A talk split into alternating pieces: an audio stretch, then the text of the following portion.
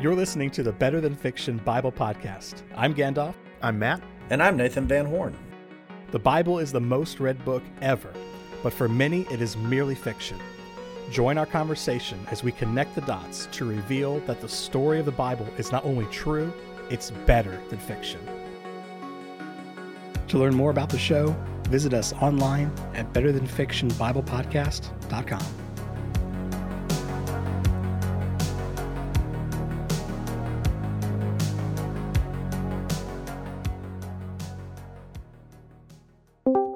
Welcome back, listener, to episode 12 of the Better Than Fiction Bible Podcast. I'm so glad you're here joining us in 2021. And as always, I'm going to remind you to leave a like, a share, whatever that positive interaction is on the platform you're listening to. And also, if you've got some time, maybe even leave us a written review because those interactions, especially the written reviews, help us, you know, through the algorithm and through all those kinds of things going on in the background. They help us reach new and bigger audiences. And a few weeks ago, I mentioned that we were having trouble reaching certain audiences, specifically the 25 to 45 year old women were just, you know, we were, they were not listening to the podcast at all, which, you know, may be understandable. But ever since we started talking about that, we have seen a noticeable rise in that demographic. So thank you guys, and thank you to all the soccer moms who are listening right now. Oh, there's that stereotype again. Not entirely. One of my kids plays soccer, so if Haley Oh. has made it this far in the podcast, I love you, dear. But you're kind of a soccer mom, I guess. Actually, my wife has now started to listen to the podcast, and she likes it. So that's that's a win that that my wife is listening. It would be, from the story you told last week, Matt. You know, it would be bad if if your own family wasn't listening to the podcast. But Yeah, right now know- Adrian's saying no. He, I tell him I like it. Right, right, yeah. well, Matt, you're talking about me stereotyping uh, our our female audience for being soccer moms, but so that's that's an example of me being bad. Ah, So, which is a great- There's, the segue.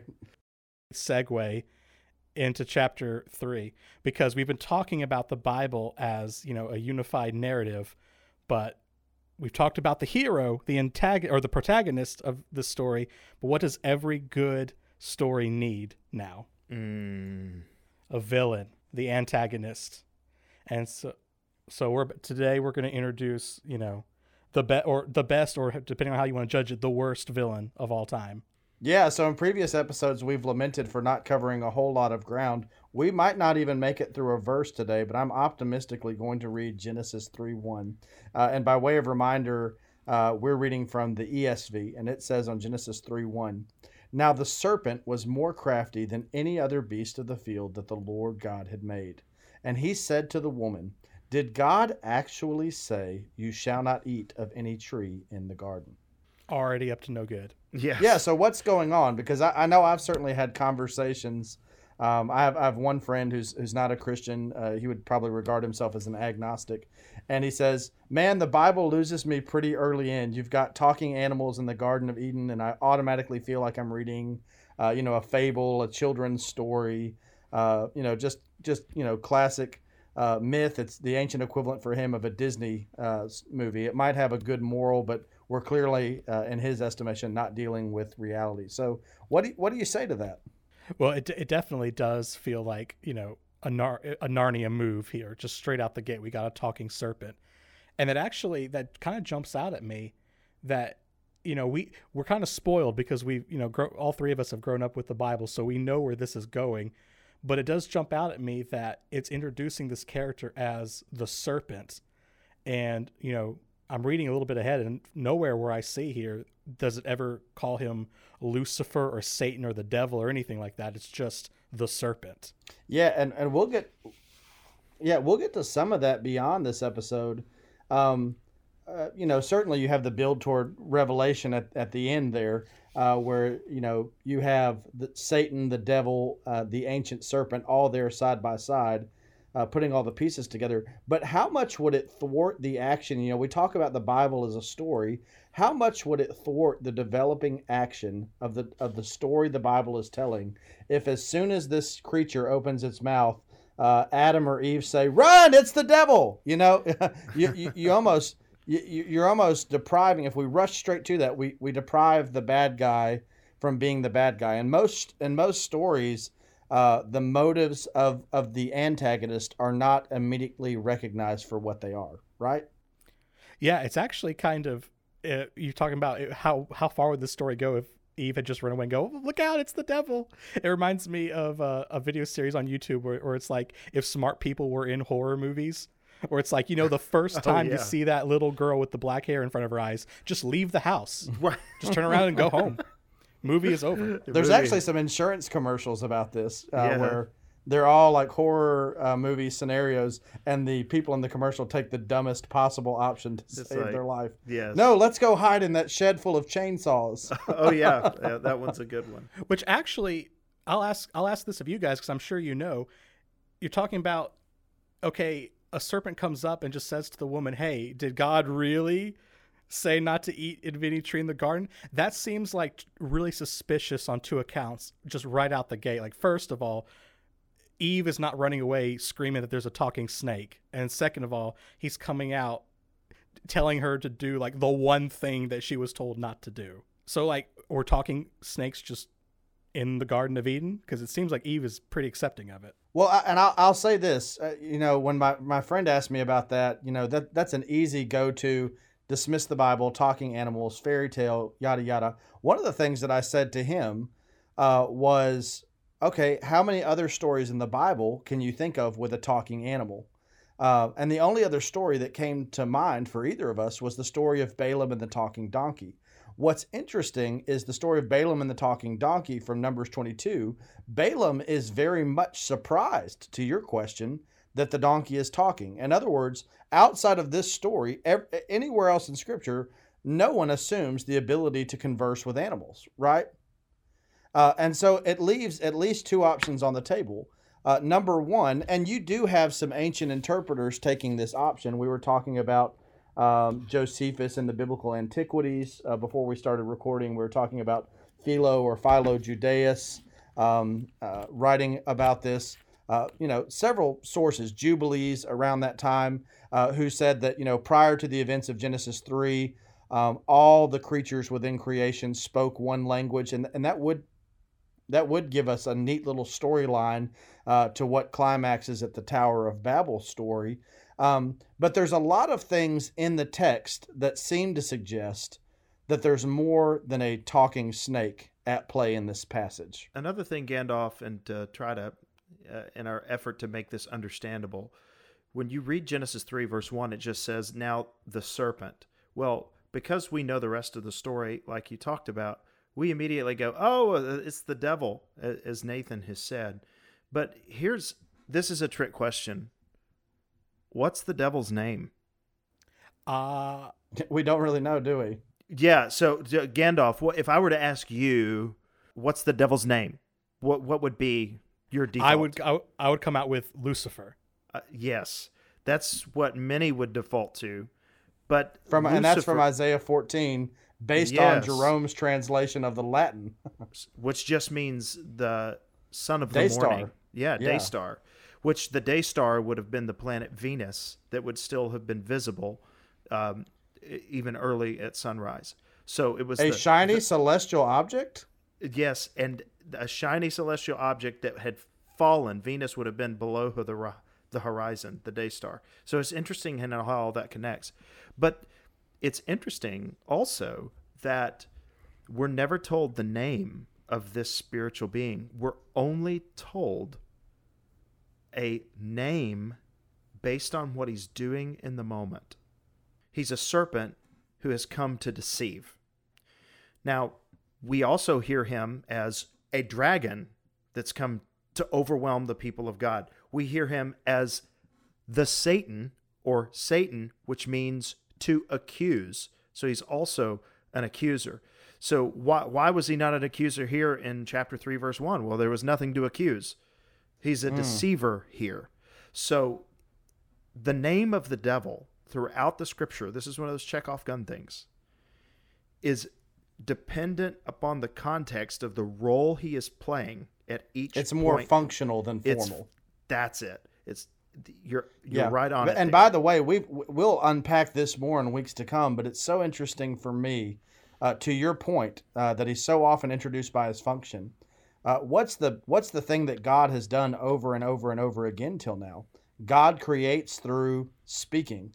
The Mhm. first introduction that we have to the bad guy, this serpent figure, Satan, the devil, whatever we'll call him ultimately, but the first introduction to him, what's he doing? He's speaking, but he's not speaking to create. He's going to be speaking to corrupt. Uh, Right. That's that's going to be so big in the unfolding biblical story. What's important here too, there's another thing that I want to point out because we've talked about the protagonist, now the antagonist. So, the protagonist here, all right, the protagonist of the story of the Bible, I would argue, is not God, but it's rather man and ultimately God becoming a man. I think we Oh. the more helpful thing is to think of God as like the narrator on Winnie the Pooh. He's the one that holds the book, reads the book, interacts with the book, even reads himself into the book, but he is not on the same equal level as the characters within the story. Yeah, because you usually you usually don't have an omniscient, omnipotent, omnipresent protagonist. Correct. That's usually So- reserved for the narrator. the protagonist would be man. The antagonist here is going to be the serpent. And that's ultimately what we're going to see in verse 15 that the battle between the seed of woman and the seed of the serpent. So there's your protagonist and antagonist. And so, therefore, God is not to be seen here as Satan's opposite. Rather, Satan is opposite of man and God is sovereign over all of it because you don't want to put God as the protagonist and the serpent or Satan on the same level that somehow Yeah, the devil is not on equal footing in power, presence, or knowledge with God. That's right. I remember I remember as a kid I used to remember hearing my pastor say um, he's now in heaven um, Adrian Rogers he would say who is God's opposite and the temptation we have is oh the devil he said cor- correction God has no opposites because God is There is no equal, opposite, corresponding power. Exactly. So the serpent, it's what's interesting here is another thing that I want to put out is this is that we I mentioned that the serpent is more no, or excuse me, Satan or the devil is known by function in the story. It's interesting the to me that the the animal that is used here to introduce uh, the devil is a lowly animal, even though it's said to be more crafty, is that this spiritual being, the serpent, is introduced with language from the animal kingdom. The biblical authors, under the inspiration of the Holy Spirit, is describing a being that is less than even what God has made man, different. It's it, it is it's lowly. This is not an equal to God. It's not even an equal to man. It's something that's entirely different. Yeah, and Matt, you keep uh, going to, uh, you know, for our listeners, uh, you keep going to spiritual being for the serpent figure. Um, I, I, I would, I would guess for a lot of our listeners, e- even those who, you know, would say, "Oh yeah, the serpent is uh, something more than just a serpent. Uh, this is the devil. This is Satan." Uh, but, but my guess is most of our uh, listeners don't just start at that point. They, you know, we're not quite sure how to connect those dots. One point that we've made, you know, about this cosmic mountain garden that's in Eden is that is this intersecting place between heaven and earth that alongside all the earthly aspects of creation, there are also celestial heavenly aspects of creation. And Eden seems to be this point of convergence uh, where spiritual beings were fellowshipping with uh, the first man and the first woman. So one one reason why Eve may have no cause for alarm is uh, you know this being with whom she's talking. If it's not this totally unfamiliar character or creature, right? Mm-hmm. Um, but we do have some interpretive diversity, both then and now, as to exactly what's going on with the serpent. Um, some would say, uh, both ancient and modern, that the serpent represents a spiritual being speaking through a physical being. Uh, so examples of this would, would be something like in the New Testament. Uh, Gandalf, what was the example you mentioned with me? Oh, like um, when the the demon legion inhabiting the pigs. Yeah, so uh, that's that's uh, the earliest occurrence of that is uh, Mark chapter five, one through twenty. Jesus uh, exorcises, uh, sometimes called the Gadarene or Gergesene uh, or Gerasene, all three options, demoniac, and you have a spiritual being or a score of spiritual beings or a legion of spiritual beings speaking through a physical creature. Our name is Legion, for we are many. Uh, and so some would say, somewhat akin to that, here is a spiritual being, a, a, you know, this uh, rebellious spiritual creature who inhabits or works through a snake to corrupt God's good created order. Others would say, this is more of the Michael Heiser, Tim Mackie, uh, that this is an actual spiritual being uh, appearing in a serpentine or snake like form. And uh, Matt, there's actually some pretty decent biblical evidence for that. Yeah, I think it would be helpful for us to uh, mention a couple of things. Is that the reason that Dr. Mackie and Dr. Heiser, and frankly, this is my uh, interpretation. I think it's the, at least for me, the most persuasive, but I'm open to other options. Is that when you see in Isaiah the living creatures that are described around the throne of God and over them. They're called seraphim, which uh, seraph is the Hebrew word for snake, and seraphim, like Elohim, makes the word plural, so snakes, so or serpents, type thing. Also, in uh, the book of Numbers, the chapter. What's the chapter? I forget it offhand. Numbers twenty one. 23, 21, Yeah, twenty one, where uh, the people disobey God and God sends serpents to strike them. But even though our English translation says serpents, it says God sends seraphim. Uh, now, what's interesting is that the word here, serpent, in Genesis chapter 3 is not seraph, which would be a, a singular snake. It's nakash, which also means snake. So in Numbers 21, it's how the word nakash is used and how it interacts with seraphim. Uh, Nathan, why don't you help us with that? Yeah, so in, in Numbers 21, the people are going out and once again they're complaining to God about their food uh, and they're complaining uh, against Moses about their food. Why have you brought us up out of Egypt to die in the wilderness? For there is no food and no water, and we loathe this worthless food. And then verse 6 says, Then the Lord sent fiery serpents, uh, but. Um, uh, the word there is nakash among the people, and they bit many people, so that many people of Israel died. And the people came to Moses and said, We have sinned, for we have spoken against the Lord and against you. Pray to the Lord that he may take away the serpents, nakash, from us. So Moses prayed for the Lord, uh, prayed for the people. And the Lord said to Moses, Make a fiery serpent, seraph. Uh, there it uses seraph or saraph and set it on a pole, and everyone who sees it, and everyone who is bitten when he sees it shall live. So Moses made a bronze serpent, Nakash, uh, and set it on a pole. And if and if a serpent, Nakash, would bite anyone, if he would look upon the bronze serpent, Nakash, uh, he would look at the bronze serpent and live. So in this passage, to Matt's point, Nakash and Saraf are used interchangeably. Uh, both are understood to have a serpentine, serpent-like, snake-like form. From if I'm tracking here, are you suggesting that like I've always read that story as like you know green, you know, classic green snake slithering on the ground biting people. But are you saying that it's possible that these are like angels descending from heaven, gargoyles, like, like, biting, like horrible monsters, like biting people? And you thought that ending scene from Raiders of the Lost Ark was scary. because of how it's used interchangeably, seraph or nakash, there it, it's not using one in a really a strategic way. It's just an interchangeable word.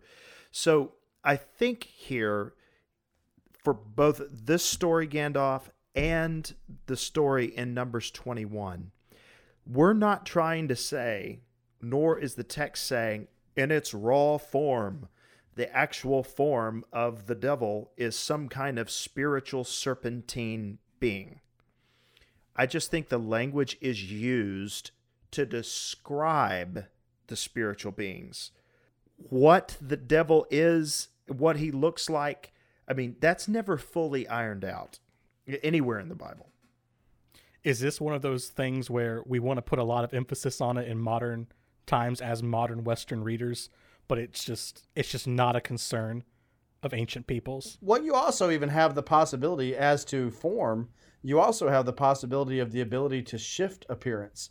Uh, so I love this uh, verse in Second Corinthians, I believe it's Second Corinthians 11, uh, 14, um, where it says, And no wonder, for even Satan, uh, so, sometimes mm-hmm. say disguises himself or masquerades himself, some translations say. Uh, and no wonder, for even Satan disguises himself as an angel of light. Uh, that word disguises in Greek comes from meta schematizo. Uh, you, you can hear the root in there. It's the word from which we get schematic. Uh, this is a transformational word. You know, we think of metamorphosis. Uh, it's he can change his schematic of his appearance. He can dis- uh, so if he could disguise himself as an angel of light, what is to prevent uh, you know uh, a spiritual being uh, from taking a serpentine, what, whether for default or for an exceptional case, taking the form of a serpent or or looking like some other created um, created being. You know, also just thinking about other mythologies and fantasies that we've talked about in previous um, podcast episodes. It's amazing in the, both the ancient and the modern world how often the evil character is portrayed as a shapeshifter. Mm, mm absolutely. Well, I, I, mean, I I know that I just from school I know that Zeus got up to all kinds of misdeeds while being disguised as animals. Well, and and I, and I do I do think that's interesting because um, in creation in Genesis 1, you see that God is keenly aware and looking at, you know, giving a visible assessment to his creation. And God saw that it was good. So God creates through speaking, and then God sees that it is good. Here is a being who is about to corrupt creation through speaking and possibly does so by contorting or distorting his appearance. Or um, another example of like evil being synonymous with you know contorting appearance i'm thinking of like you know uh, early american settler times where they said that witches would turn themselves into cats and things like that it's just it's like it seems synonymous like okay you can turn into animals and stuff. That means you're bad. Yeah and then also just the fact that it's not any animal but it's a snake. And just cross-cultural uh, when you say snake it's almost always talking bad especially in western culture.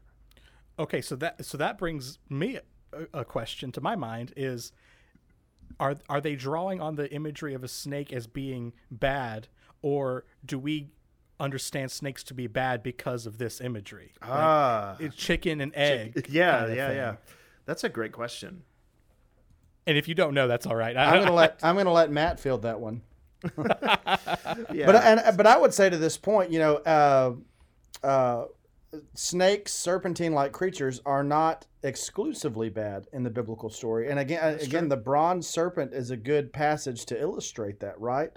Right. Uh, the the same the same physical form that represents their condemnation also represents their healing. In fact, that's one of the reasons why our medical symbol is what the serpent wrapped around the staff. Um, this is you know we, we don't look at our doctors and say evil people trying to harm me. We say thank God we have these healers in our society who are trying to help me.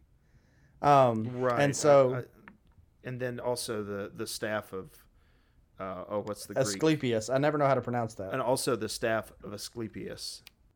Or and also, I mean, Moses turns his staff into a snake, or rather, God turns Moses' staff into a snake. Now, what's interesting there is the word is not Nakash or Seraph, but Tannin or Tanin. Tanin. So it's what's interesting is that there are interchangeable words here that are used, and I don't think it's any surprise that we don't know the devil's name. Also, we don't really know what the devil is like. So when we when we read here Genesis three, that one of these takeaways we need to pick up immediately is that we don't know the devil's name. We know from later revelation that the devil, Satan, is tied in with the serpent, but the serpent is not the point of this story. The point of this story is what God is doing through man. That's the point of this story. But the serpent is there. Now, the reason it's important that we understand the serpent to be more than just an animal is because we need to remember that this particular serpent has knowledge. And that, because it says he's more crafty. And that word there, crafty, is used frequently uh, in the Proverbs to describe someone who's clever or cunning or someone who possesses knowledge, possesses. Someone, someone who has the conversational upper hand. Right. So this serpent is more than just a snake. So the animals were there to serve Adam. But this character is it has something that the other animals do not. So I think that is why and we'll talk about it next podcast episode of the specific thing this knowledge uh it, it just comes as no surprise to me that the serpent who has knowledge is going to tempt Adam and Eve with knowledge. So uh, that's a, a, a detail that'll that'll really make sense for next episode. You know, I like the use of the word crafty there. It makes it reminds me it conjures imagery in my head of like um the Marvel depiction of Loki. Like so from now on Oh, whenever yeah. I think of the serpent, I know it says it's a serpent, I'm going to think of Tom Hiddleston. And by the way, Loki is a shapeshifter. Oh, Ah, you're right. Yeah, and I and I was gonna say it's it is it is interesting across so many uh, cultures that there's often a you know a crafty Loki like character, a trickster deceiver, and that you know this character uh, is often one of the most devastating characters because his power. Uh, and his evil is not readily self-evident. He, he leads you astray with a conversation, um, and instead of some more overt form of power. Well, yeah, I mean, he, he's it's actually reminds me because he's going in here saying, "Oh, did God actually tell you you shall not eat of the tree in the garden?" It reminds me of how when I uh, me and my brother growing up, I have a younger brother. I would, you know, I would get him to do the bad things for me, and that's I, w- I would lead with that line like, "Did mom did mom say that? I don't think Uh. she did." As an older sibling, I can unfortunately relate. well, we've talked about, you know, horrible snake monsters biting people. We've talked about shapeshifters, evil people. We've talked about all this stuff. And you think, okay, that's pretty bad. But listen, let me assure you, it's getting so much worse in the in the coming Yes. ones. Yes. It's, it's, just So- like it's, it's it's it's like a Lemony Snicket book. My kid's reading through those right now, Oh, uh, and just when you think they're going to catch a break, oh, things take a terrible, awful turn. Um, Yes. the world is a scary place to be, as Yeah, but Snicket uh, sp- speaking to my kids though, one one question you often field is, you know, if God created this good, good, good, good, good, very good creation, and He put as the pinnacle of it mankind in His own image in this garden, where does evil come from? Uh, and perhaps the answer is it doesn't come from anywhere. It it was already there in the form of a spiritual being who, like mankind, uh, rebelled against its creator. Uh, that that uh, sometimes we make the Bible story too small. Uh, rarely do we make it too big. I think. Yeah, and just to tie it in with our previous episode, is that evil is the necessary byproduct of pursuing good without God. Yeah, and that's exactly where we'll head next week. You Right. You can't turn on a flashlight without casting a shadow. Right. Right. All right. Well, thank you guys for being here, and uh, thank you, listener, for listening through this episode of Villainy and Cunningness. And uh, tune in next week, and we'll see how much worse it can actually get. It's a good word. Shalom. See you next time. Bye. Shalom.